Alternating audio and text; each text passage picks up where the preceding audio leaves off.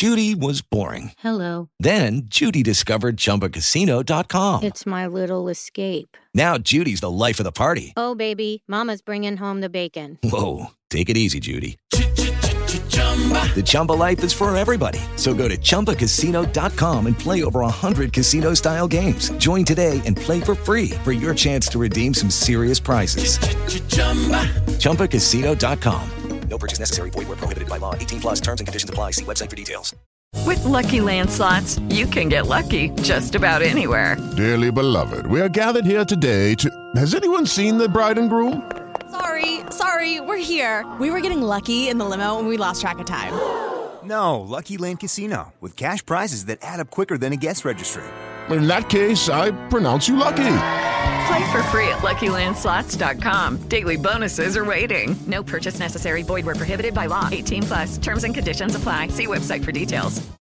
Paolo, ma è vero che gli scrittori sono dei grandi piagnoni? Secondo me lo scrittore deve essere capace di piangere e di ridere insieme ai suoi personaggi. Da questo punto di vista, qualche volta può sembrare anche un gran piagnone, e cioè uno che si commuove e si intenerisce. A questo proposito non riguarda proprio uno scrittore, eh, ma un musicista, e non è neanche una storia che ho letto da qualche parte, ma l'ho vista in uno sceneggiato televisivo. A un certo punto, mentre stava eh, al pianoforte, Giacomo Puccini, in questo sceneggiato, comincia a piangere.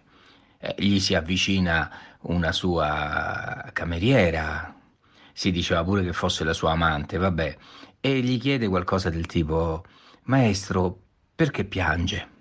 E lui rispondeva nello sceneggiato È morta Mimì. Ecco, Mimì era il personaggio della Bohème che in effetti muore e quando muove commuove tutti, anche la persona che sta scrivendo la sua storia, che sta musicando la sua storia. Quindi è per questo che qualche volta lo scrittore può sembrare piagnone. E poi c'è anche un altro livello di piagno, piagneria o piagnonismo, sinceramente non so come si possa dire. È, è lo scrittore che piange per vendere i libri e cioè quello che si mette in mostra come triste, come disperato, perché sa che questo può piacere ai lettori.